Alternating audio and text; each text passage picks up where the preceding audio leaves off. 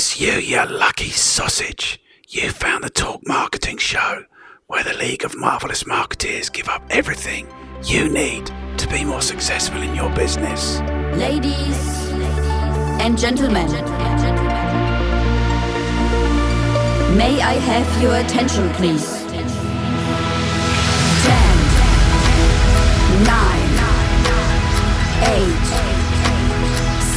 9, 8, 7, 6, 5, 4,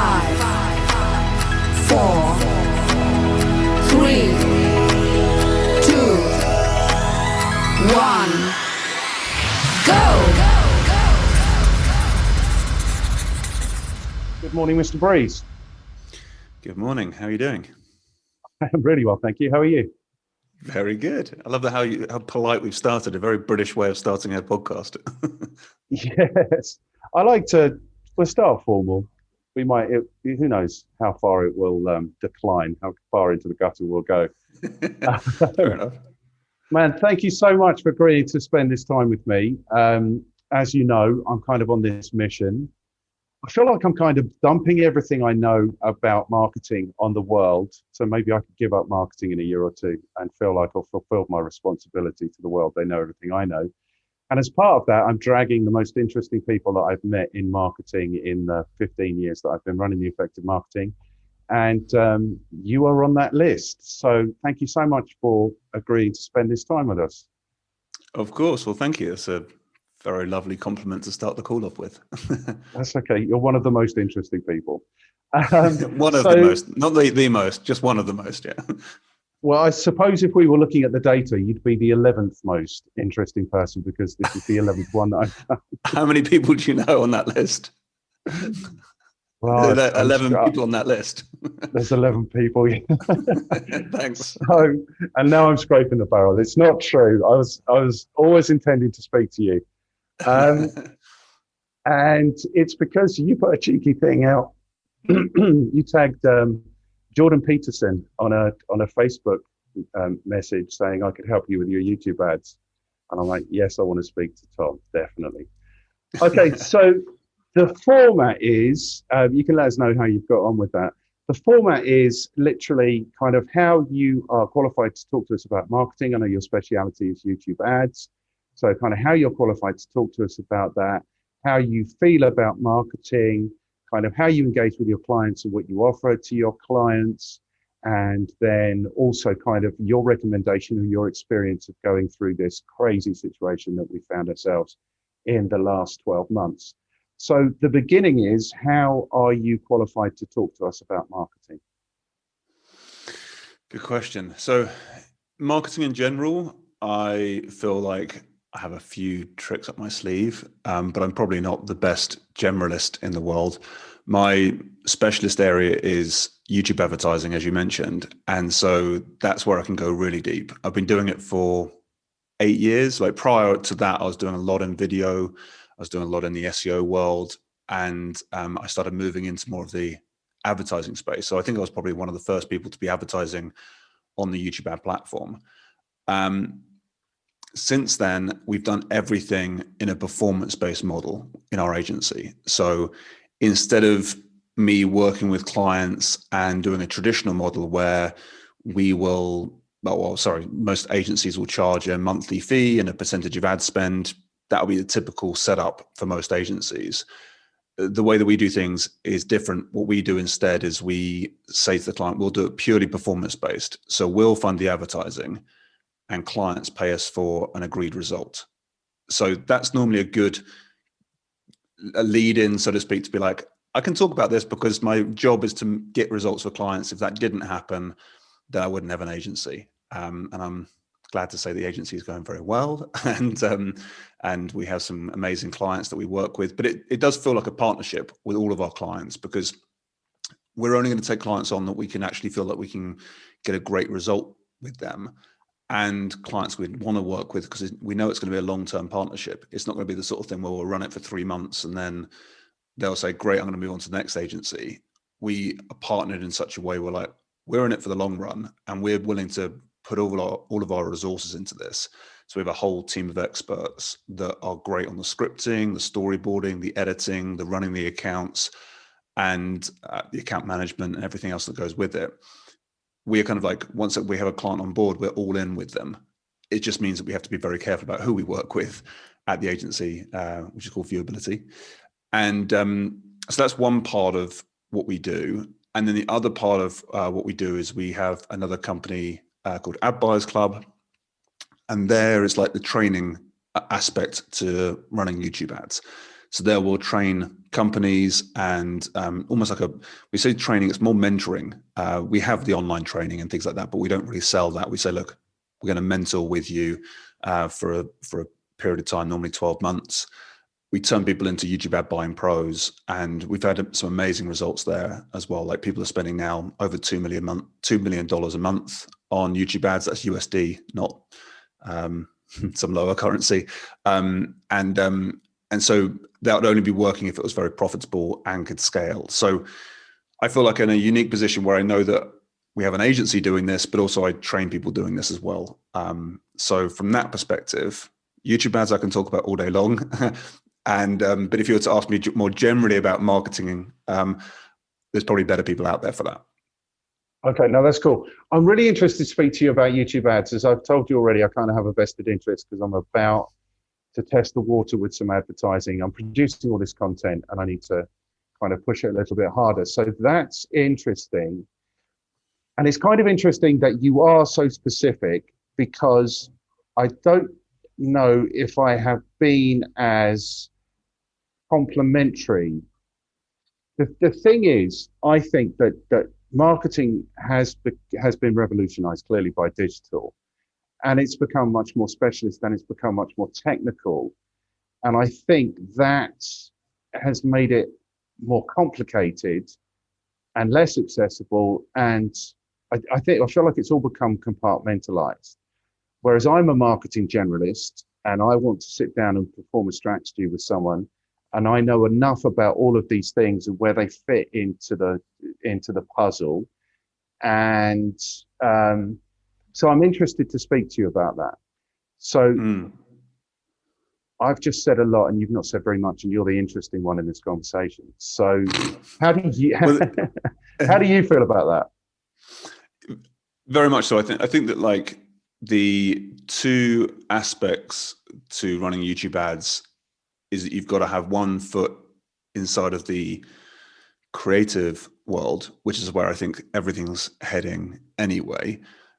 And you have to have another foot in the analytical ad buying world as well, which is the more complicated technical setup. And Getting really good at YouTube ads, you have to bridge those two pieces. So it's very rare for someone to go into YouTube advertising and say like they can nail it. It's normally a team effort, or someone who's had just years of experience of doing it. I know that when I first started out, I came from a more of a creative side and had to learn the technical side. And I'm not natural at that. I can see it as a puzzle to figure out, but I wouldn't say my deep down natural part of me is very analytical. I can do it very well from a maths standpoint, and I've come from that world as well when I did all my studies at university and things. So I kind of have an appreciation for it, but it's not a passion of mine to be diving into numbers all day and working with the numbers. The bigger aspect of this is the creative, and that's where you are pretty much looking at the brand and the strategy and what's going to take for somebody to see your video and make a decision to click and go buy. That's not easy. That's the bit which eludes most people, because they get comfortable in the numbers and can't appreciate the creative, or get so romantic with the creative side they forget about the numbers. And it's that marrying of those two pieces that really makes for a good YouTube ad buyer. So back to your point, definitely I feel like there's a movement which has been over the last 10 years or so, where everything's getting more and more analytical and very data driven, and which I fully appreciate.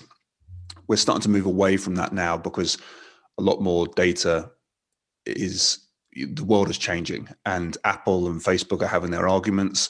Apple are not letting much of the data get back to Facebook. That's going to make it very difficult for Facebook.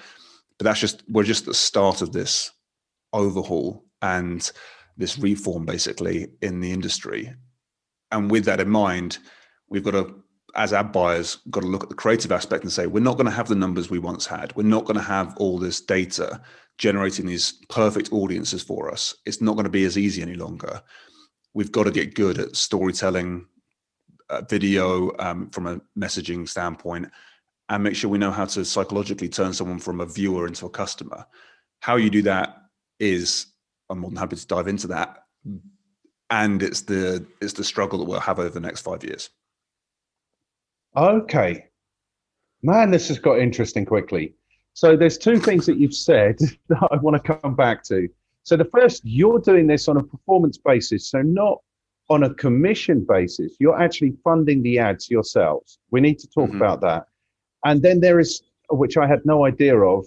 So you're saying Apple, is this through the Safari browser, aren't providing Facebook or YouTube with the data, so they can't provide you with the data. So is that what you're saying? I mean, this gets complicated when we're in the depths of it right as we talk now. And the new iOS 14 update from Apple will block a lot of the data going back to Facebook. So this is only happening majorly on Facebook right now.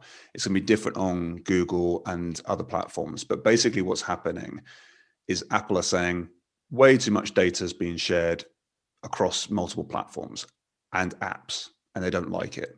So if you're going to use an iOS device, and that's normally going to be your iPhone, or it could be a tablet, for example. When you go to like Facebook, there'll be an update very soon if you haven't had it already, which will say a prompt from Apple to say, would you like Facebook to track your behavior? And I mean, I don't know exactly the wording they're going to choose, but basically it's written in such a way where you'll say, not a chance. I don't want advertisers to have all my data. Thank you very much. And you'll press no. And that'll be the one decision you make, and you're opting out of data, basically. So when you use your app on your phone, what'll happen is that as you see an ad that will now be not personalized to you, so you'll start seeing probably more irrelevant random ads. You'll still see as many ads, but they just won't be relevant anymore. So it's not actually that great for the user, I don't think. That's to be seen. What'll happen is that if you go click and buy, the Facebook advertiser will see that you've made that purchase. That conversion will go through and you'll see that in your ad account. Probably won't be as accurate as it once was. And I'll come back to accuracy and attribution in a minute if you want me to. But the fact is that if someone clicks that ad and outside of that 1 day window, and this is still up in the air of exactly what this is going to mean for everybody, if it's outside of that 1 day window, so you click an ad and buy in 3 days time, let's say, Facebook, the actual ad platform won't know about it or won't be able to report it to you because Apple won't give that data back to Facebook. I'm probably simplifying a little bit. There's so much more complication that goes on, and I might be talking out of turn a little bit because I'm not the expert on this area. But basically what's going to happen is that Facebook can't get all that data back in, and that's how they build their custom audiences, their lookalike audiences and everything like that. And it's going to get patchy. They're starting to work on models that'll hopefully be able to use machine learning to predict it. Whether that's going to be accurate, I don't know or not. But basically, at the end of this, Facebook's going to be a really turbulent time until they find a model that will kind of work at some level. And if you're very, very data focused and building audiences off Facebook focused, your ad performance is going to go terribly. You've got to start looking at it from a standpoint of, what do we want to say to our customers so that we know there's a very good chance of those people becoming customers? We're not going to be able to track everything as accurate as we would like. We can track it in our CRM more accurately, but we can't get that data back into the ad account very easily. You can do it with things called Facebook click IDs and Google click IDs. You can get that data back in, but it's not going to be able to build you further audiences off that. So this conversation goes much more complicated, much deeper, and we're still in the midst of it. So I don't know what the outcome will be, just that I know we're in for a very turbulent time. And this is just the start of what will happen over the next 5 to 10 years. Wow. Okay, so this is kind of relevant also, I think, to why people find it difficult to invest in marketing, because it's, and especially digital marketing, it's constantly changing, it's constantly evolving, and it's getting more technical and more difficult, and it's hard to stay on it. But this is the point that I've made. I've been saying to people that I've worked with, that I've trained since 2008, make hay while the sun shines, because it can't ever be, it can't be this good forever, you know? And we've seen that with like Facebook, EdgeRank, everything has got demonstrably worse for the marketer, you know, arguably for the user. Okay, so that's really interesting. And Facebook, you're talking about Facebook because you build audiences from Pixel and those kinds of things. Is that? I'm talking about Facebook because it's happening there most now. Right. Google, it's slightly different. Remember, the Facebook really, for most people, is an app. And that's, if they've got an iOS device, that's where you go for Facebook. Now, some people will use Facebook on their desktop. I don't know how much of a percentage of it will be. It depends on the different businesses, but I know it's going to be more on mobile devices. With Google, they're switching how they're doing the tracking, and they're being a bit clever about it, so that they've got, Google have got about probably about 50 times more data on people because they've been around for a lot longer, and also you use Google in so many different ways. They've got, like, if you use your Google Maps, if you use Google Sheets, Google Docs, if you've got G Suite or whatever it's called now, if you use Gmail, if you're using the Google platform, if you're using YouTube, they can get data on you from everywhere. And it's not just because you're logged in as a user, they're getting information from everywhere. They're changing their tracking behavior or their tracking methods. And as a result of that, they're bypassing this issue with Apple so that this prompt won't come up for you. You can still opt out if you really want to as a user. You have to kind of find it though in your settings and go in, and no one's going to do that. But you're not getting this prompt. And this, I mean, it's just first wave. So I'm not sure what's going to happen in the next 5 years and 10 years. But I know that Apple don't want data being shared so freely. And I think it's a good thing. I think the world is going to be a better place and social media be a better place because you're not going to get this. We're not going to get so many issues with what advertisers are doing, and it's going to change the world from an advertising perspective. But Google will be, I think, a little bit more delayed. They have a much more data, so they can predict more accurately, and they can start to get data back into your account with better accuracy, is my prediction. Whether that's true or not, I don't know, and how much of an impact it will have, because how many people are using the app to make a purchase. Lots of people are using Google and YouTube on desktops and multiple other platforms as well, and they can stitch all that data together. So I don't think Google are going to get hit quite so hard, but because Facebook's more of a isolated app by itself, that's going to get hit hard first, and we'll see where we go from there. But it's almost like all-out war for Apple and Facebook, and it feels like Google and Apple have worked and collaborated together through this period. So it feels, for me, I'm just purely YouTube, so I don't know this inside out, but I just know that if entrepreneurs who are using Facebook ads as a main source of their traffic right now, and they're not really, really savvy, they're in trouble. That, like, I would prefer to say it now. It's almost like now is the time to do something about it, and the way to do it, to kind of get ready for it, is to understand how to track your customers most accurately. Platforms like Wicked Reports is a great thing to invest in, because whilst it's expensive, you can start to get all the data into your account and see exactly what's happening. And then you can see how you relay that back into your ad account. But people are, it's like flying blind soon, and Facebook just won't be able to help you. And that'll be a big problem. Okay.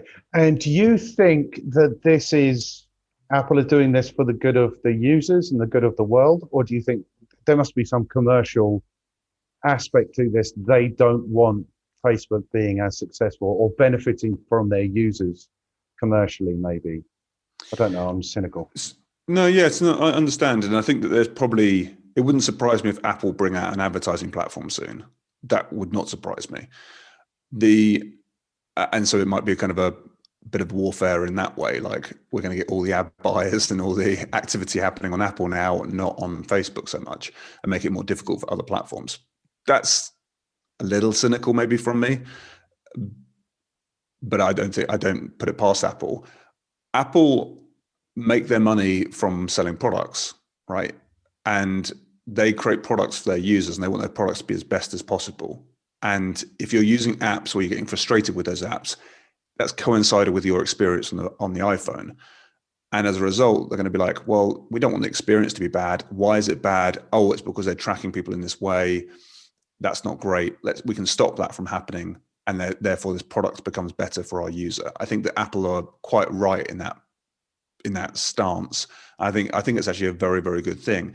I much prefer that than governments trying to come in and try and sort things out, because if you ever saw like how Zuckerberg was treated when they were trying to get into their understanding of how all this data is being shared, they just didn't have a clue what they were even talking about. And so it's not like governments can step in. Someone like Apple can step in and has done a very good job of that. But the thing that I think is the overriding problem with someone like Facebook, and I'm an advertiser, so I'm speaking from this as a user's perspective. I love getting lots of data and using it to run better ads. Like, don't get me wrong, that's kind of my day in, day out. But when a platform like Facebook is using all this data to continue showing you ads, you end up realizing that the user's not independent. The user is the product. That's what kind of Google, that's what Apple will say, is that you end up in a situation where, like, without the users, there is no Facebook. It's not anything but the users, and the users are being exploited for ads, and the profit of that is just going back into the Facebook platform. I don't know how I feel about that. I've got mixed feelings around it, but I know that something has to change, and I'm glad that Apple are doing it rather than like legislation from governments. So yeah, I mean, it feels like I'm right at the edge of where I know where we're at right now, and I don't know how to talk about it more without getting lost myself. And I have opinions, but they're not founded in lots of facts because there just aren't the facts yet. So I feel like I'm out of my depth a little bit going any further on this topic, but okay. It's a big moment. And I think it's a good time for YouTube advertising, because I don't think we're going to get hit nearly as hard. However, we're still going to get hit for sure. It's just more that like we just have to prep as best as possible for the upcoming changes. Okay, cool. I don't need you to go. You've already blown my mind, man. I had no idea this was going on, so you don't need to get any more technical or any more detailed. We're good. What did I want to say? What I wanted to say is, because this is going, you'll have seen the Social Dilemma thing. I got really mad about the Social Dilemma thing. So I want to check in with... That was the Netflix thing, right? It was the Netflix thing, yeah. That's exactly what we're talking about here. Like, Facebook have all this data on us. Yes. Are using it and exploiting the user, really. Yes. And I can imagine if I was Apple, I wouldn't want another corporation taking my customers and turning them into product. That's, of course, you wouldn't want that.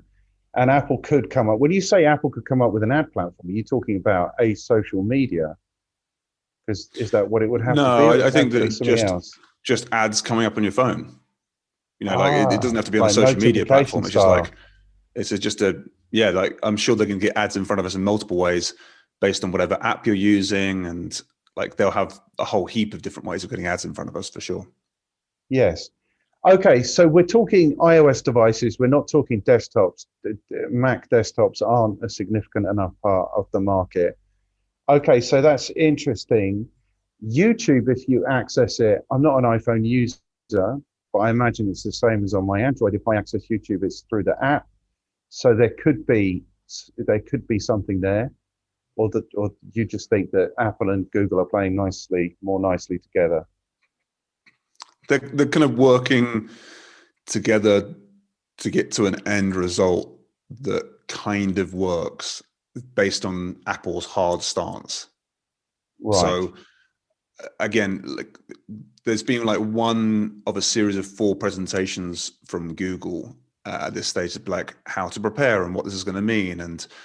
And the biggest thing that I've noticed from that so far is that two things that will be coming from Google and YouTube is that one, they won't have the prompt for users to opt out. So that will bypass that because they're changing their conversion tracking model.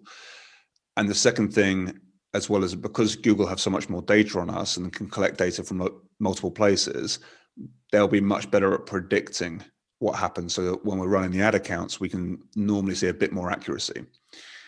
Accuracy is such a huge thing though, because attribution and accuracy, like if you run an ad from YouTube, let's say, well, let's say for example, I ran an ad from YouTube and you saw my ad. Now you might have loved that ad and thought this is brilliant, but didn't click because either you're kind of not ready to click, you had something else in your mind, but you're like, hey, that was I like that guy, maybe. And from there, you may then go to Google and type in Tom Breeze or whatever you would type in, Viewability or Ad Buyers Club or something. And you type it in, you do your more research, and then you'll go buy, potentially, okay? Now, in that instance, you can start to say, well, what happened there? Because you saw my ad and then you went to Google, maybe you saw a different ad of mine that's running on Google and then you bought. And I can probably see that in my account. In fact, I know I could, but how much do you weight the conversion based on what your interaction was? Like, would you say that YouTube did the work and turned you into a customer, or did Google do the work and turned you into a customer? Because without both, that would never have happened. Like if you went to YouTube and you saw it and then you Googled me, couldn't find me and lost interest, and then all of a sudden you're no longer a customer. So the Google ad did something. It was the last thing you clicked on before you became a customer. But that would never have worked if it wasn't for YouTube, and YouTube would have never worked if it wasn't for Google. That bit's quite easy because it's one platform and you can kind of start to see the interaction there. But things get a little bit more complicated when you don't do it on a Google platform. So let's say, for example, you click on my ad on YouTube, you go to my website or a page or a blog page or something along those lines, you interact on that page. And I say, if you spend more than 2 minutes on this blog page, then I want to drop a pixel on you, a remarketing or a retargeting pixel on you. And then 7 days later, you see an ad of mine that is targeting you based on that recent behavior on my website. You now see an ad from me on Facebook. And at that point, Facebook then advertises to you. You'll see the ad on Facebook, you click and buy. That gets a little bit more complicated because you're saying, well, the Facebook ad would never have even appeared if you weren't on my website to begin with. And so how do you weight the ads at that point? And then you've got an even more troubling aspect, which is, well, what if I'm a bigger brand and I'm running TV ads, radio ads, billboard ads, and I could never track you in the first place? What happens then? And things get really complicated then because you're like, well, how do I actually weight the conversion? Like if I had a billboard ad and then you clicked, oh, no, you can't click on a billboard ad, but then you went to Google and searched and you saw my Google ad, you clicked on it, waited 3 days, and then you saw a Facebook ad and then you bought. Like, well, what was the customer journey? Like, do we just attribute that all to Facebook because that was the last click, or do we look at everything else that happened and things we can't even track as well? So when people talk about accuracy, they're normally, most laymen are talking about the last click. Like what was the last thing you clicked on to become a customer? And I'm going to take it all from there. And so that's what they deem as accurate. And so there's no such thing as accuracy in the first place. You're just looking at trends of data. You're saying, all right, that Facebook retargeting ad works really well, but something was happening over here that created that a bond with the brand or an experience with the brand. And then they just happen to see the Facebook ad and click from there and go buy. So then you're saying to yourself, well, if we're going to take a step back from this and realize that all of this can't be tracked anyway, we're just tracking a limited amount of data and then we're deeming that as completely accurate. You're still dealing with a whole myriad of different experiences that people can have, and then they go buy. And that's what I'm trying to say is that it doesn't matter about all this tracking to a certain extent. You want to try and be as accurate as possible so you can see the trends of the data, but it's just that it's just trends. And so when you're looking at all of the exposure you're doing, and if you get bigger, it gets more complicated. If you're smaller, you can kind of niche it down and become a little bit more siloed with your approach. But you've got to look at it from a standpoint of what, if I'm trying to track everything, don't forget that the message and the connection you have with a customer is far more important. If you see a killer billboard ad that's just amazing and people rave about it and talk about it and share it everywhere, but you can't track any customers from that accurately. I mean, you could do a separate URL perhaps and have a unique offer on there, but if you just got a big brand, you're not going to be able to do that. If it was like a Prada, for example, and it was an amazing ad, and everyone then types in Prada and go buy, Prada have got a problem on their hands because they're like, well, not problem, but they've got like a load of new customers and it's working really well, but they're just going to have to attribute it in a way that makes sense to them. But they're not going to be able to have the numbers in a spreadsheet or numbers on an ad account that proves that. It's going to be far more difficult to see that data. But does that mean just because you can't track it, you wouldn't run that billboard again? Of course not. You would continue running it. So you've got to look at the trends of the data and got to get really clear with the messaging you want to have. And data is getting more and more sketchy regardless, and it's only going to get worse as we go on. So you've got to start focusing a lot more on what impact you're having with your customers through your ads and not look at everything as, well, if the data doesn't support it, we've got to turn it off. Get as much data as you can and try and see those trends as accurate as possible so you know what to keep on doing and not and stop doing. But on the whole, if you're very profitable because your messaging is good, life becomes a lot easier. Wow. Can I just say this is exactly the conversation I was hoping to have? Exactly the conversation. Because there's another two things. I'm going to have to start writing stuff down if you're going to drop two amazing points every time you open your mouth. All right. So remind me, the first one was you're funding ads. I think you answered the second one because I answered that second. Okay, so the second thing here is you're talking about the customer journey, and I really want to talk to you about that because that for me is an issue. That for me is a challenge for specialists like you. So I want to talk to you about that. The third thing that you said is basically about the data becoming less and less, or sketchy is the word that you used. So let's use that word. Now, I'm not operating, I'm a generalist. I'm running some campaigns for some customers still. Yesterday, we had an occasion to look, like clearly, I haven't been marketing my website for 6 years, and we've just started again, and it's all looking nice. We've trebled things in a month. You know, it's easier when the number's really small to start with. We had occasion to go and look at we look every month at the Search Console data, and it's clearly broken because on analytics, it's telling us that we've had X number of visitors and or clicks and from search, and on Search Console, it's giving us a much smaller number. So it's broken. Okay, so now we have to look. And then we start looking at a few clients and comparing, and what we realize is that the two sets of data from Google, not Google YouTube, Google, are completely conflicting. So we concluded. But do you care? Well, I do care if I'm reporting it to a client, because they might come back to me and say, we need you to justify this because we're looking at something. So this is where it gets sketchy. You know what I mean? I don't particularly care. I think as long as what I'm interested to do in my reports for my clients is report progress. And as long as there's progress, everyone's happy. So as long as I'm we always go to Search Console for the data, and we never had pause to go and check it against analytics. So that's fine. So I think the temptation is now to say, okay, but analytics is reporting more. Let's use that data in advance and we'll get a hit in 1 month, and then it will go terrible after that.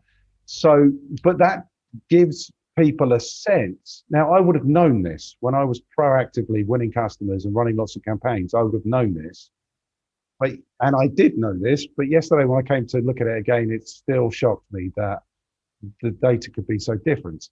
This goes to the core of digital marketing. Like you and I and everyone we know in digital marketing has pitched digital marketing because of the data, because of the knowability, because it's not like putting up a billboard. It's not like running a TV ad. It's not like putting an ad in a magazine.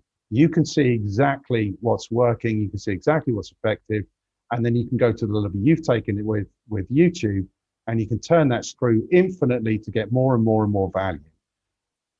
So the question is then, is digital marketing in trouble if the data's not going to be available any longer? Digital marketing's not in trouble. People that think that digital marketing is about data are in trouble. Right. That's the difference. Like, it's like those people saying, "Oh, stop doing the TV ads because we can't track it." It's like, what? What are you talking about? That's ridiculous. Like, once the TV ads were the best thing you had, you just because you can't track it, you want to stop it. That's the worrying thing. And then people are black and white with it. They poo-poo it immediately. To be like, can't track it, no point. It's like, what? Like, we run some campaigns for some, and we're always performance based, but we do campaigns for massive brands. And household brands, I don't want to mention any right now, but like household brands that you would know, maybe not in Bali, but definitely in the UK and US and things like that. With those guys, there's two things. Okay, so if they've been going crazy on brand and brand awareness, that digital marketers normally hate because I can't track it, and there's no end result, or they can track it, but it's not as easy. But if they did like a massive TV ad campaign for this big brand, it's a digital marketer's nightmare because you're like, well, what results did that bring in? I couldn't track it, and it's not easy, right? Unless you get a very direct response type TV ad, and then you had it running at 4 o'clock in the morning or something, and then be like, at 4 o'clock in the morning, we saw this big peak, so we're going to attribute that all to that advert that we ran. But big brands run ads all the time. Now, if they stop that activity and then say, right, no more ads running, and we start running their performance-based campaigns, we'll start running them and we'll notice that we get great results. And we can normally sit back and be like, oh, the power of the brand, right? Like, our performance ads are so much easier to run because everyone are thinking about that brand or are aware of that brand. And you almost like, it's like, well, that's just that brand. Like, that's just Prada. Of course, Prada are going to convert. It's like, yeah, they had to spend a fortune on branding. So you know who that brand is in the first place and get in your brain so you remember who they are. And then that is such a powerful asset for years to come. So anytime you run a performance-based campaign and they see it's from Prada, I don't know why I keep on using Prada, but you get the point. You're going to be like, they aren't going to be sending you handbags on the fact. No, exactly. I mean, I can try as hard as I can, right? I mean, my weekend get up is not going to look right without it. But there we go. But the fact is, like, you can look at your performance-based campaigns. You'd be like, guys, we're working with one of the biggest brands in the world. Of course, the performance-based campaigns are much easier to get good results on because everyone knows who this is and everyone trusts the brand and everyone's got great experience and you've got all the elements that you would want to run a really good performance-based campaign. But it cost them a fortune to get that in the first place. And so people ignore all that hard work that is the brand piece that's probably the most valuable piece just because it's not trackable easily. And people are like, well, sod that, don't do that. Just focus on the ads that turn a customer from cold to warm to a new customer in that one experience. And you're like, that's hard. That's I mean, that's what I do all day. That it's hard. And so it's not as easy as it's easy when you know what you're doing, but it won't be easy forever because platforms get more complicated, more difficult to run. And it's not simple, but that's kind of why people should not look at digital marketing as a get in, do it, and kind of like see what sort of results they can get. It's like, this is a career.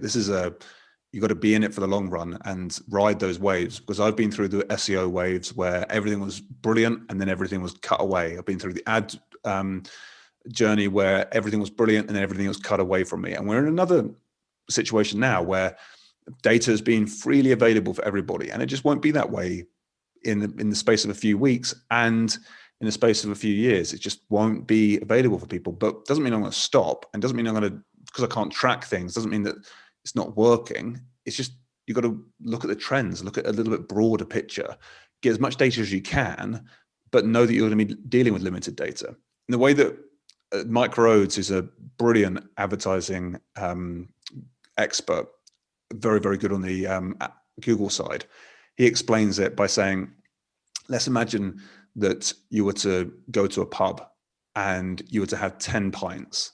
And so you're going to get drunk unless you're a real, I mean, for me, 5 is probably fine for me.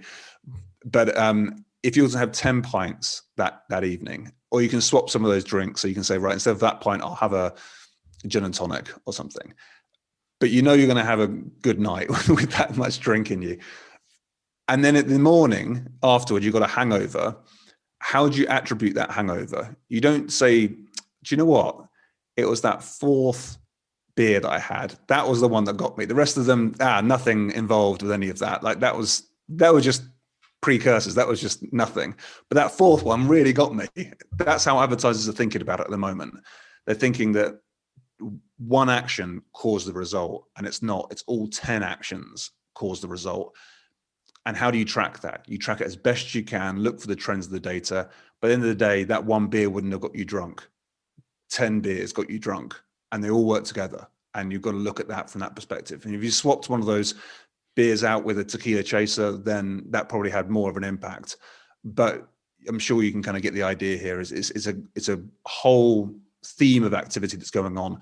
So when people look at the data of like, oh, well, here's how much my blog traffic got and things, that's useful, but it's not where it ends. At the end of the day, as a performance marketer, from my side, I'm saying to the client, what's going to make this work and make you really, really happy? And they're like, well, at the end of the day, we've got to sell this. I'm like, fine. Now let's focus on doing that. And it might be that we have to do some branding activity here. It might be we have to do some kind of ads over here that are much more performance-based. As a YouTube advertiser, I'm kind of lucky because I get that whole experience from a YouTube ad itself, because you can run a long ad and you can get all those elements into the ad and create a really clever ad and do the lead gen or do the customer acquisition model that you need to push. And you get all of that in one sitting with YouTube, which is why I like YouTube so much. But it's, people have to take a step back and realize that it's not that one ad did all the heavy lifting. It was everything that went into it. Good. I do this because when I teach digital marketing, I play what I do it for the Digital Marketing Institute. So I call it Digital Marketing Institute Fantasy Football Manager Digital Marketing Channel something. And so what I do is I've got the logos. I've got 11. It's really catchy. Yes, it's flying. It's flying. So what I do is I put all the logos on and I say, okay, your job is to put these in kind of the formation. So which of the digital marketing chat platforms do you put in goal? Which ones are your defense? Which one are your midfields? Feeding the attackers, scoring the goals. And it doesn't really matter what formation they end up in. It's a great rest for me because the group will argue for half an hour about it. So it's fantastic. And it doesn't matter what they come up with.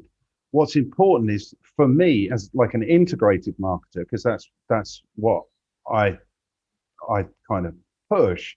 You have to do everything and find what works. For me, what's important is that people understand the different roles that the different platforms play in the customer journey. And I think you're right. Apart from YouTube is only one of those platforms. So that brings us brilliantly back to this idea of a customer journey.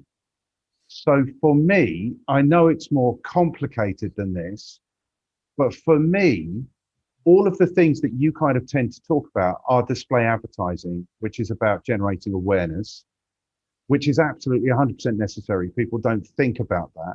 There are things, so it's all kind of brand marketing, which is hugely, hugely powerful, of course, and necessary. But it is still display marketing, display advertising, like the billboard, like the TV, like the magazine ad. And you've said already that this is hard work, taking people from that to customer, to action. So this is nice because this brings us back to the first point, which is about you funding the ads. So explain to us how that's different from me taking out a full page ad in The Guardian for my customer, me paying for it and getting paid on the basis of the performance of that, when you've told us already how difficult it is to actually attribute any of these things. Good. Okay. Yeah. So when we do performance-based advertising, we're not doing the brand piece. I'm saying that that piece is really important, and most digital marketers forget about it because it can't be tracked. And it's such an important piece, but we don't do it. We're not brand advertisers, we're direct response advertisers. So we're like saying, hey, it's just easier if they've done all the branding activity beforehand, much easier. Okay. So there's a huge amount of value in that. But that's kind of where you're talking about, like, where the digital marketing space is going. I think that people are going to have to start investing a lot more in their brand in order to get better results. And that's always been true. It's just that we've got away with having great data, which has made it easy to run those performance-based campaigns, which is going away. Now, from a performance-based activity, if you were to take a full page out in The Guardian, let's say, I don't know how much that would cost. Let's say it's going to cost you $500,000 to run a big campaign like that in The Guardian newspaper. Then what you would need to do is you would need to feel comfortable with the fact that you can send them somewhere that would be unique for that activity. So let's say, for example, there was an exclusive offer, and the only place you can get that from, if the brand name was something like, and it couldn't be Prada if you did that for Prada, for example, because people just know the brand Prada. But if it was like a new brand that no one's seen of before, but they're like, hey, I've not seen this brand before, that's pretty cool, you would want to have an exclusive URL for them. And you could be like, I don't know, if it was, give me a brand, because I just thought of something that's probably wildly inappropriate. So think the Effective Marketing Company. An internet marketing company. Okay, fine. The Effective Marketing Company. Effective Marketing, did you say? Yes. Okay, Effective Marketing Company. So you might buy the domain name efm.com if you can afford it and it's available. It's efm.com, and you might say, go there. And it's the page it's the website you build purely for this offer. And so you send traffic there. Then any traffic that hits that page, you know it's come from one of your billboard or your Guardian ad activity. And then you can say, right, that traffic is purely from that ad. It can't get there from anywhere else because no one's searching for EFM. EFM might be too broad, but you get the idea. You can kind of go for something unique. Yes.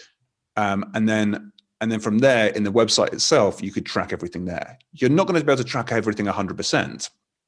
But you're going to have a far easier time of keeping an eye on what worked. Now, if you can do the same thing on YouTube as well, but you actually have a clickable link on YouTube. So you can send them to a very specific website or a page on a website, and you can track that pretty accurately. Or you could give them, is it a UTM link? Yeah, UTM links is great. Yeah. Data. Yes. Yeah, okay. You also get, so you can get the UTM data, which is like where you say it came from this campaign, this targeting method, this ad, and I have a long string of data, basically, of UTMs on the end of your domain name. And that's useful. That could be auto-generated as well from running your ads. But you also get something called a Google Click ID.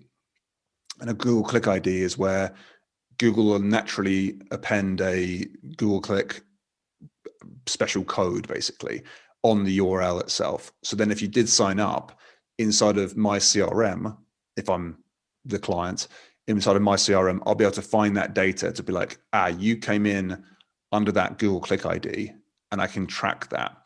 And then you can get that Google Click ID to import back into your ad account. So that will give your ad account exactly the information you need from that. So you can get that data back into your account. It's just, it's not going to be able to be used in the way that Facebook want to use it. It's just purely reporting it rather than building more data off the back of that activity. So you can still see what's happening inside your account. You do need a bit of software. You can do it manually, but it's probably best to get a bit of software like Wicked Reports. Hyros is another one. And there's platforms out there that can do it for you. And then do all the UTM tracking and that type of stuff as well. But it means that you can get very accurate data that way. I would never send traffic to a page without those UTMs or what you're always going to have to Google Click ID. But I would want to be making sure that the client can get really clear with my traffic as I send it through. And then from there, I can look at the next milestone that I'm getting paid out on, whether it be a lead, a sale. I'll try and track as everything I can. But again, it's trends of data.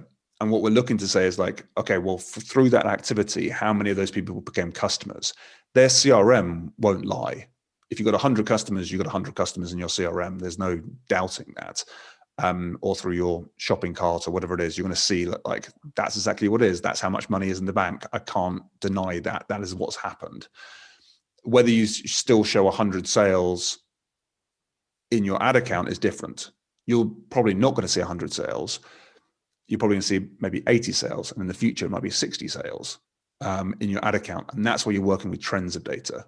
You're saying, I know there was 100, but from my ad account it's seeing 60. I can support that with doing the G-Clit upload and get 100 back into the account as well, because I can do it very, very accurately like that. But on the whole, like when I'm doing performance-based advertising, I'm saying to the client, what's a trackable end result that I can get paid out on that you would feel very comfortable paying a certain amount on? And that's the figure we try and work towards. And then attribution is always going to be a question mark, but if they know they're happy to pay that price, then that's what I get paid for. Okay, so let's come back to this. You can't track the display brand type stuff, because actually you can. But what they don't want to do is they don't want to compare apples with apples. So in the old days, which you're not old enough to remember, but I am just about. I started selling advertising in magazines, and we lied to them. And we had certificates that lied to them. They were like industry certificated lies. But what? The best ones. What, yeah, but it was literally, we had readership certificates that said basically 3.5 people read every issue that we send out. So our circulation is X, and our readership is 3.5 times that. They had no way of knowing that. So it was a complete lie. So for me, there's kind of a scale. You go from the billboard, you might know what the traffic flow is past that billboard. You don't have no idea how many people are going to look up. You have no idea how many people are going to care. And then you go through newspaper magazines, so you can say, well, at least we're in the women's fashion section with our Prada ad. So we get a sense of how many people we get and know how many are sold, blah, blah. And that goes all the way through something like Facebook, where Facebook, somebody I know, somebody who's quite a respectable lecturer in digital marketing calls Facebook the 21st century publishing fraud. Because basically what they are is publishers, and they've never paid anyone to produce anything. It's insanely good. But then you go through to something like YouTube.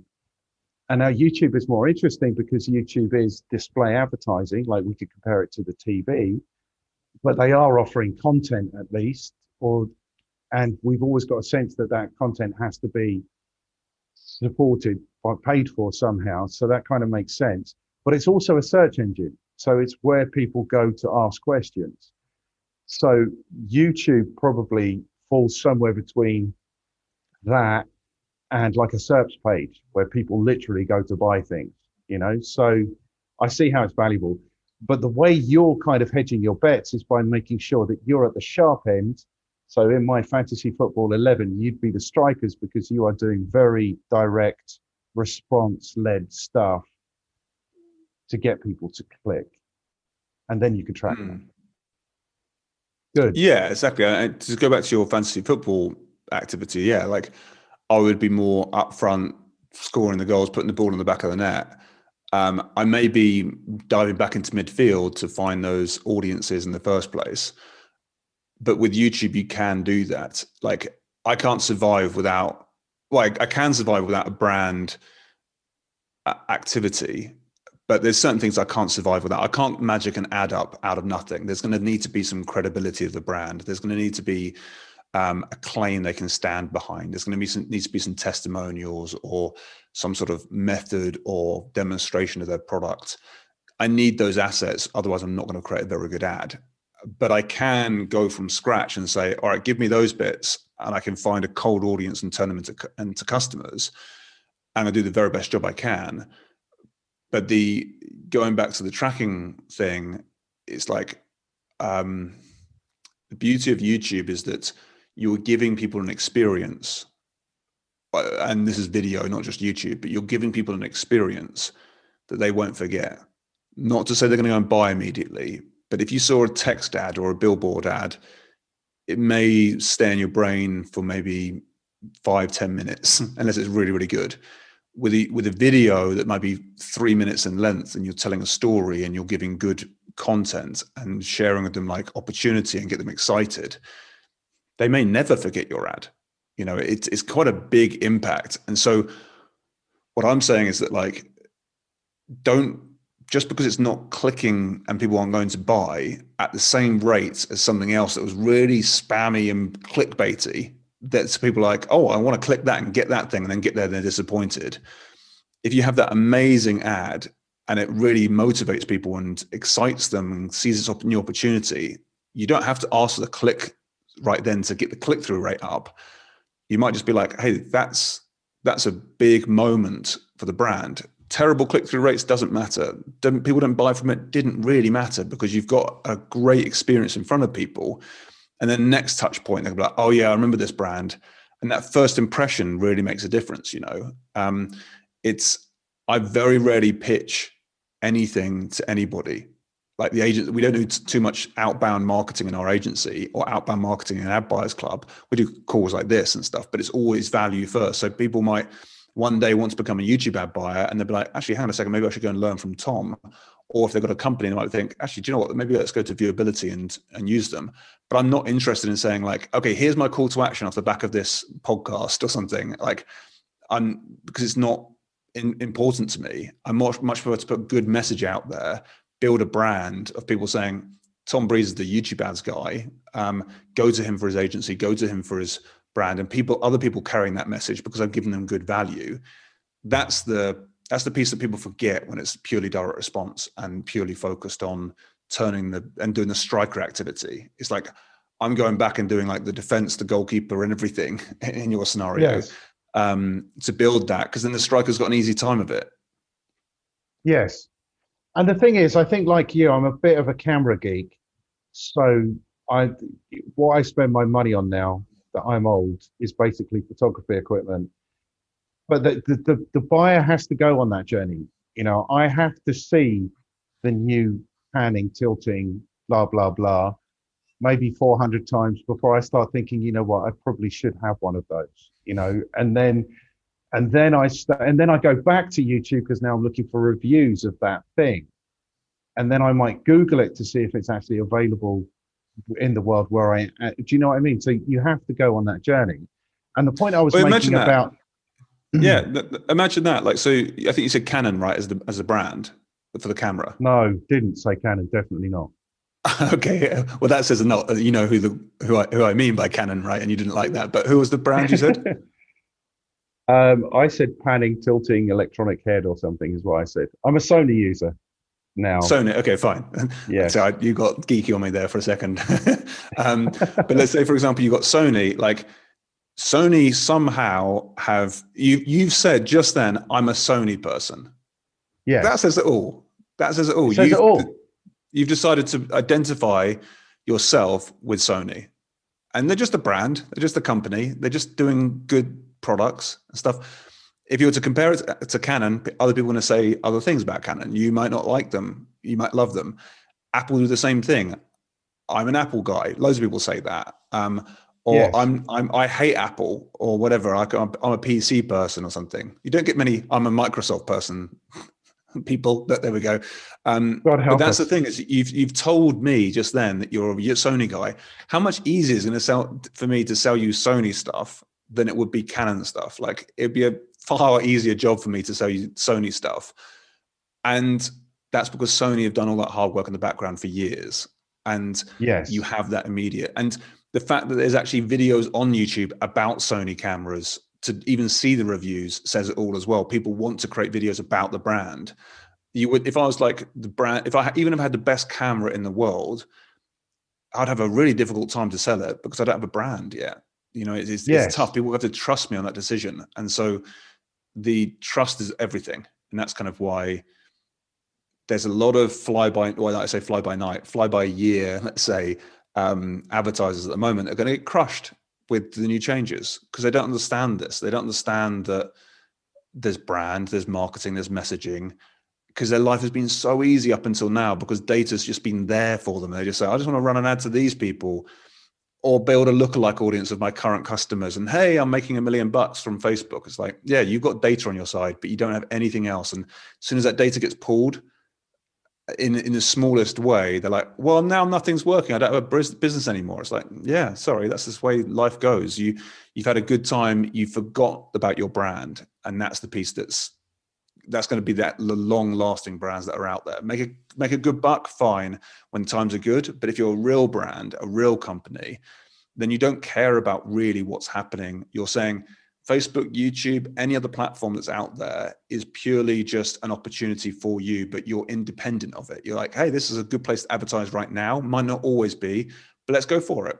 Maybe it's TV, maybe it's radio, maybe it's billboards, maybe it's magazines, whatever it is. Or maybe it's word of mouth or building a good, solid relationship with your customers so they refer you all the time. There's like, we're in a weird stage where people feel like digital marketing is everything. And it's really not. It's such a small aspect of marketing in general. People think it's big, but it's really not. And people forget everything else that's out there. And it's people are going to get crushed because of it. It's such a shame, but that's just the future is going to be that way. And it's coincides with COVID, which is awkward timing because companies have already get hit, and the companies that are smaller don't have Facebook experts in their in-house team are going to get double crushed because they'll be like, okay, we can open our doors again. Let's turn on those Facebook ads again. Wait a second. There's no data here. There's nothing here for me to get access to. Like, I can't see how to run this account properly. And it's like, it's awkward. It's a really, the timing of it I don't like because of Apple could have chosen their timing better, and it's going to be the small guys that gets crushed and the big guys will live on, and that's not a great place to be. It's not a great place to be. Okay, so this is the enormous power of brand. So when I teach digital marketing, I struggled at the beginning because there is a what do they call a bit of a course? A section, I don't know. On module? Brand advertising, a module, there you go. I sound like a real digital marketing lecturer now. So there's a module which is on display advertising, and it used to be because they have to teach people about Google display ads, but I struggled at the beginning because I'm a digital marketer. So I was one of those people. What I say to my groups is, like, whatever his name is, John Wanamaker said in the 1850s, I know 50% of my advertising budget is effective. I just don't know which 50%. I tell people, if your team comes to you and say that, take them out into the car park and shoot them, because you don't have to do that anymore. You're teaching me the error of the, look at your stony face. Say something so people can see how serious you look. But less serious. I'm concentrating on what you're saying. Yeah. But I've got this whole shtick now. So I'm also an Adidas person. So I've got this shtick where I say, I was going out to play tennis one day and I put on my Adidas shorts, my Adidas t-shirt, my Adidas socks, my Adidas things, picked up my Adidas tennis bag, put on my Adidas cap, and only realized as I caught myself in the mirror that at some point in my life, Adidas have really done a job on me, because I don't go into the sports shop. Yeah, no, they definitely have, because I don't go into the store looking for Adidas, but I definitely leave with it. So there's something at the front. When Adidas is an option, I'll buy Adidas. And then to go back to your point about me being a Sony guy, when I started doing this, I was a Nikon person. I told people about the time I went to New Zealand to take amazing photos, and the shutter spewed oil all over my sensor, and I, hiked for days and weeks to get these photos, and they were covered in all these terrible spots. But still, I consider myself a Nikon guy, because when I went to get it cleaned in the shop, they had an I Am Nikon pen, and I left with one. Do you know what I mean? We all have these brand relationships. Like, and I do this whole thing. I'm a Manchester United fan. I use an Apple computer. I use Google Pixel phones. I buy my shirts in Next. I buy my underpants in Marks and Spencers. I buy my jeans from Gap. But I've got these places where I continuously go to buy things because they bought me as a customer is what they've done. And digital marketers are idiots if they don't understand this. They don't understand it. You've just got to compare it to the other forms of brand marketing. You've got to compare it to the billboards and the TV and the press and all of that stuff.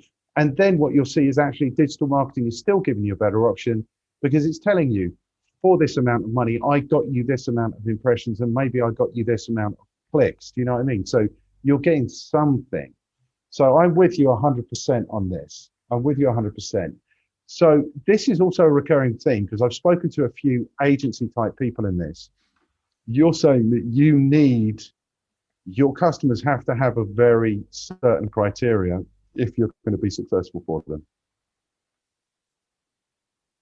Yeah. You can speak now. Yeah. Well, I wanted to go back to the point as well. So I'll get onto that. I think that the Wanamaker's statement, which is right, like, you know it's effective, but you just don't know which part is effective. That's still the case. Even though you can track something, doesn't mean that you know the whole story. You've tracked one aspect of the story and you're trying to make too much of a story around just that one aspect. Like, let's say, for example, you saw an advert from Adidas with, I don't know, I can't think of a good Adidas model, so to speak, but there's a sportsman that wears Adidas, for example. And you might have really aligned with that sports person. You might have really loved them and read their story or kind of knew all about them. And then you saw them in Adidas and all of a sudden you paired the two to be like, all right, I kind of deep down want to be that guy or that girl, and doesn't matter, whatever they stand for. And they wear Adidas. So by the nature of me wanting to be that person or share attributes with that person means that I kind of got to buy Adidas now. And as illogical as that might sound, that's how the brain works. It's we have a deep desire for something and we're not always aware of what that desire is, and we can play on it. And it's exactly what all the adverts do on, like, if you're selling a 4x4 car, for example, they're not going to talk about in the advert, they're not going to talk about mileage and how safe it is, unless you're Volvo perhaps. But what they're going to talk about is none of that. They're going to show you what it's like to drive that 4x4 car up the side of a mountain or go off-roading in it and then get to a secluded beach where you can get your surfboard out and go surfing, because you're buying that identity. You're like, I want to be that person. I want to be that person doing that thing, feeling that emotion. And so they're selling to you basically adventure. And you're like, I want more adventure in my life. And the way I do it is I buy that 4x4 car. It doesn't make complete sense to you consciously, but unconsciously, that's what wakes you up and says, I'm now motivated for that product. Same thing with if you're selling like a business franchise opportunity or kind of like these make money online people, always stand in front of cars and houses and like beautiful mansions and stuff. Because they're like basically saying, if you do what I'm doing, you can be me. And a lot of people want to be that person. It doesn't necessarily align with my way of advertising. I don't like that strategy, but it works and people hate it. People love it. Doesn't matter. Like, that's what happened. That's kind of like the deep desire in some people. And I'll give you another example as well. Like, so I bought a house recently about a year ago and I was putting up a shelf, and I'm not a DIY person, but I have a level of like manly pride or stereotypically manly pride with putting a shelf up. And if you've put up shelves, I'm sure you have, getting it straight is quite an anxious moment. And the reason it's anxious is because you're playing that future self out to yourself. You're saying, okay, well, if this isn't straight, I can tell you exactly what I thought. I was like, if this isn't straight, first my wife's going to look at it and she'll be fine with it. She'll be like, oh, babe, it's fine. We'll get away with it. And I know what she's thinking. It's fine, but it's really not fine. And you're not a real man. Or at least that's what I'm playing a story in my own head. And then I'm thinking, do you know what also is going to happen? My father-in-law is going to come round and he's going to see that it's not straight. And then he's going to say something about it. And I'm going to feel really awkward about it. So I was like, do you know what? I need to get a proper drill, because the drill I had was, I didn't trust it, basically. It's probably fine. I was like, I'm going down to the hardware store. And I went down there and I remember talking to the person that was going to help me buy a drill, the sales rep. And he said, what sort of drill are you after? I was like, I know. I was like, that's a stupid question for me because I have no clue, basically. I was like, all I want in this drill is to be idiot proof. I just wanted to do the job of me. And in the end, he was like, all right, well, what are you doing? And I was like, putting up shelves. And he's like, okay, cool. Well, buy this one. It's really easy. It's a bit more expensive, but it's really easy to use. And then also, let me show you something else that's going to help me get straight. He upsold me loads of stuff. I bought this product, but I was buying basically out of security of saying, I want to, I'm pride and I want to keep it together. So if they had said to me, oh, here's the product that any man can use and never make a mistake with putting up shelves, I'm like, yeah, I'm in. I'm buying that one. Whatever, I don't even care how much it costs. That's the one I want. And so it's understanding what deep desires that people really have and playing into that. And you can't track that in a pixel. You can't track that in data. It's that, but that's what marketing is. And so we can't like separate the two easily. We can measure it somewhat and look at some of the trend of data. But if you're saying, I'm going to run this perfect ad, which talks about this amazing drill, and then next month I need a drill, and I'm like, I remember the idiot proof one, I'm going to buy that brand. You can't track that. It's just impossible to track it, but you can, you know, that's good marketing sense. So that's kind of on that side. I don't know if you wanted to go on any on that, but I can now talk about the type of clients we look for, if you like. yeah, that'd be really cool. But what you're saying is that they have to come with something if you're going to make them successful. And I think this has been the theme of this when I've been talking to agency type people, because people are resistant to marketing. And I think, and so what you have to be really careful of is making sure that you take on the right customers. So now you can tell us about the sort of people that you work with and who it works for. Yeah, logically, we don't like marketing. Unconsciously, we love it. Like, don't forget, we love buying stuff. Like, it's a really good feeling of pressing the button and saying, I've bought, or leaving the shop with a product underhand. Like, you could argue that's what the product does in general. Like, because I know that I've bought products, books. I love buying books. Okay, I buy books and I feel really good about it. And I'm like, I bought that book. I walk out the store and I'm like, 15 minutes later, if I'm really honest with myself, I'm never going to read it. But I like the fact that I bought it, which is a really weird concept, because now I'm thinking, well, where is the, like, I still do it. I still love buying books. I'm never going to read them. So what is going on there? Because maybe I'm buying out of a different choice. I don't want the content. I just want the feeling of buying something. That's quite weird. But that kind of, that's where I feel a lot of people forget as well, is when it comes to the sale. It's like, how are people going to feel about their purchase? And that's probably a large part of the product. Like when I buy an Apple phone, I buy it, and when it arrives, it comes with beautiful packaging. I feel good about opening it. And as soon as I got the phone, I'm like, 15 minutes later, I'm like, it's kind of the same as the other one I had, maybe a slightly better camera, but it cost me a fortune. The emotion's gone at that point. But that emotion with opening it up and feeling like, okay, I've got a new phone, it dies away pretty quick. And then, but it's that moment I'm probably buying more than anything else. So I keep on going on tangents here. But yeah, so with regards to the clients we work with, we're looking for, typically look for direct to consumer products. So B2C, direct to consumer, and we're not going for B2B necessarily. Very rare that we take on B2B clients, and we normally need to have something a little innovative so we can kind of actually create something cool around that brand. We're also looking to have like good margins. So if someone says, "Oh, I'm selling this fidget spinner for $5 or something," I'm like, "Yeah, that's going to just be too difficult to do that at any meaningful scale, or trying to get." Don't even get it to work in the first place. You'll go negative too quickly. And then also people that are building legit brands. Like we consult with the top brands and we help them and we guide them on their journey to getting into YouTube ads. And we do some agency work on there as well. But with the with up and coming brands who've got great products, they just you haven't heard of them before. Those ones are kind of tend to be our sweet spot of client right now, where it's like, they're struggling. They might do Facebook really well, but they're struggling. They're not pure in and out digital advertisers, but they need help and they've got great products and they really care about their customers.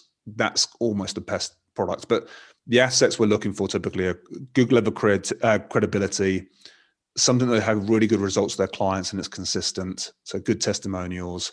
And then we're looking for like some sort of action plan that is like, it's not just, oh, we've got some cool things. It's like, oh, we've got a plan of here's how it works. Here's like the demonstration of the product or the service, so people can kind of wrap their heads around it. And some of that could be worked on with the client, But with that, then we've got the opportunity to be a lot more creative with how we build out from there. And yeah, that will typically makes a good YouTube ad customer, so to speak. Yes. So the people who've had a rough ride in these chats have been like Pai Lopez, who's one of these guys who's all standing in front of a room full of books, or he's standing in front of a Ferrari. Or there's some people I know that do a similar thing on Facebook. So what is offensive to me as like a marketing generalist, as like an integrated marketing kind of proponent, is that this is the secret to marketing, and do this one thing with us and you will be successful. So I really don't enjoy that at all. And so there's lots of differences between you and them. You are still a specialist in YouTube, but like we've discussed, it's a display platform, it's a search engine. You know, people are there to consume content. So if your content's good enough, you can hold them. You can put in your very direct links. So you can play YouTube as a striker, I think is what I'm saying. I'm really glad that you've enjoyed the analogy and invested in the analogy. But the other thing that makes you different is that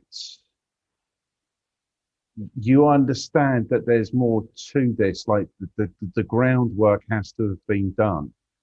You know, people have to be aware of you. They have to be aware of the products and services that you provide. They have to be aware of the value in that. And they have to be somewhere near the end of that journey where they're actually ready to respond to something that's very direct and invites a response. I'd say that definitely helps, and people should not forget that. Well, we take on clients when no one's heard of the brand before and don't know what it is. But the beauty of YouTube is you can normally hold someone's attention on a YouTube ad for up to 5 minutes in some instances. So if it's a good quality ad, people will watch it. And so you can take them from, it's like shortening up that journey from cold to warm very quickly, because you have a video to do it with.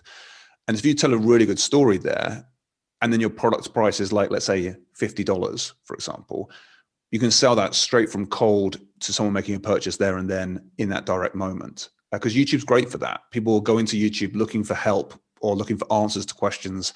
And if you provide them amazing help and then say, actually, look, there's a whole product around this. Like, let's say, for example, you said, do you know what, I'm going to go to YouTube and learn about YouTube ads. And then you saw my ad and I was like, let me lay it out for you and show you how it works in 5 minutes. And then I say, go and click and go and watch my extended version of this, which will be a 25-minute video, perhaps. And then I have a $50 sale at the end of it. There's a good chance you'll go buy that, you know, because you were already searching for YouTube ads. So it doesn't have to be necessarily the brand be aware, but it's like you are solution aware. You're realizing there are people out there that can teach you YouTube ads, because you're going to YouTube and looking for that in the first place. And if I'm getting in front of you at that time, it's not going to be too difficult to turn you into a customer, because it's like, okay, cool. Can you part with $50 to learn a training of stuff you already want? Yeah, you'll probably do that. And that's the beauty of YouTube, is you have that customer there with intent. You do also have like the interest-based audiences as well, but so you don't always have to put the brand out there first, and we don't, but we run ads for clients that don't have any brand exposure to the customers they're already getting, or the users are getting in front of. And so we have to build that within an ad itself and then build a whole campaign off the back of that with the client. And so YouTube works great for cold traffic. It helps if you have that brand exposure beforehand, for sure. Absolutely. Okay, cool. We have done, I think, an hour and 20 minutes already. You've been amazing, yeah. Tom. I knew you would be. Thank you very much. It's good because you ask good questions. You know, there's a lot of podcasters out there, because that's when you asked, and I had a look at some of the episodes. I like the way that you take the approach to this, because you don't just go in it like, here's my set questions, and you kind of actually interested in the answers and see where it takes you. So, which is refreshing for a podcast. I do a lot of podcasts, and a lot of the time it's just like, okay, tell me how you got into YouTube ads. Okay, great. And what's next for YouTube ads? But we've gone deep into subjects. We didn't get into much YouTube ads activity, in fact. So I'm happy to come back on and talk about that one day. But yeah, but this has been very refreshing. And I love the way that you do the podcast. It's very cool. Thank you very much. And the thing about this is that I am interested, and I am I don't know if you knew, but I wanted to be like the small business marketing champion, like between 2005, probably when I met you around 2010. And then I realized that they don't deserve a champion. And so I stopped, but I've kind of, I feel a little bit like Oliver Stone and Platoon. Like he spent his time in the trenches and then he wanted to tell the world. And I kind of want that as well. And I think if we can have these conversations and actually dig a bit deeper and challenge a little bit, because I don't think marketing people get challenged enough. So that's kind of this part of what I'm doing. We're going to have to do this again. I think it might be in about, I don't know. I do actually have more than 11 people on the list. So I don't know, but it might be in 2 or 3 months, something like that. But I think we could come back and do a, how do people actually go about doing this? Because I think it's really interesting. And I didn't even talk to you about the social dilemma where they're telling us how clever these platforms are and you've got no option but to buy this stuff, because I think that's junk. Because I think what you've demonstrated to us again, what's demonstrated to anyone who watches YouTube for more than 20 minutes a day, is that YouTube advertisers are typically idiots. I am never going to buy a Chinese industrial 4-floor cleaning piece of equipment. So why are they putting it in front of me? I've never done a search that suggests that I will. So, you know, so we could go into all of that as well. I think that would be really useful. But this... Just you wait. Next week you'll be buying it. You know that. I won't. I will not ever be buying that. Maybe when I've seen it 4,000 times, I'll start thinking, yeah. If I find myself ever YouTubing, searching on YouTube for Chinese industrial floor cleaning equipment, then we'll know that YouTube advertising works. There'll be a moment in the future where you're like, I knew I should have bought it. I knew it. Excellent. Man, thank you so much for this. I've really thoroughly enjoyed this. And I will be back. It will be 2 or 3 months and we can do like a next level. How do you actually go about doing this? Because I think that also is good for businesses like yours. But I think these platforms have got to the point where if you're not using a specialist, like you say, if you don't have in-house people, you're kind of in trouble. If this is something you look at every 6 months, you're not going to know how it works in 6 months' time. It's really as simple as that. Okay, thank you so much, man. I will speak to you again in 2 or 3 months' time. Sounds good, Martin. Good to speak to you, mate. All right, thank you so much, man.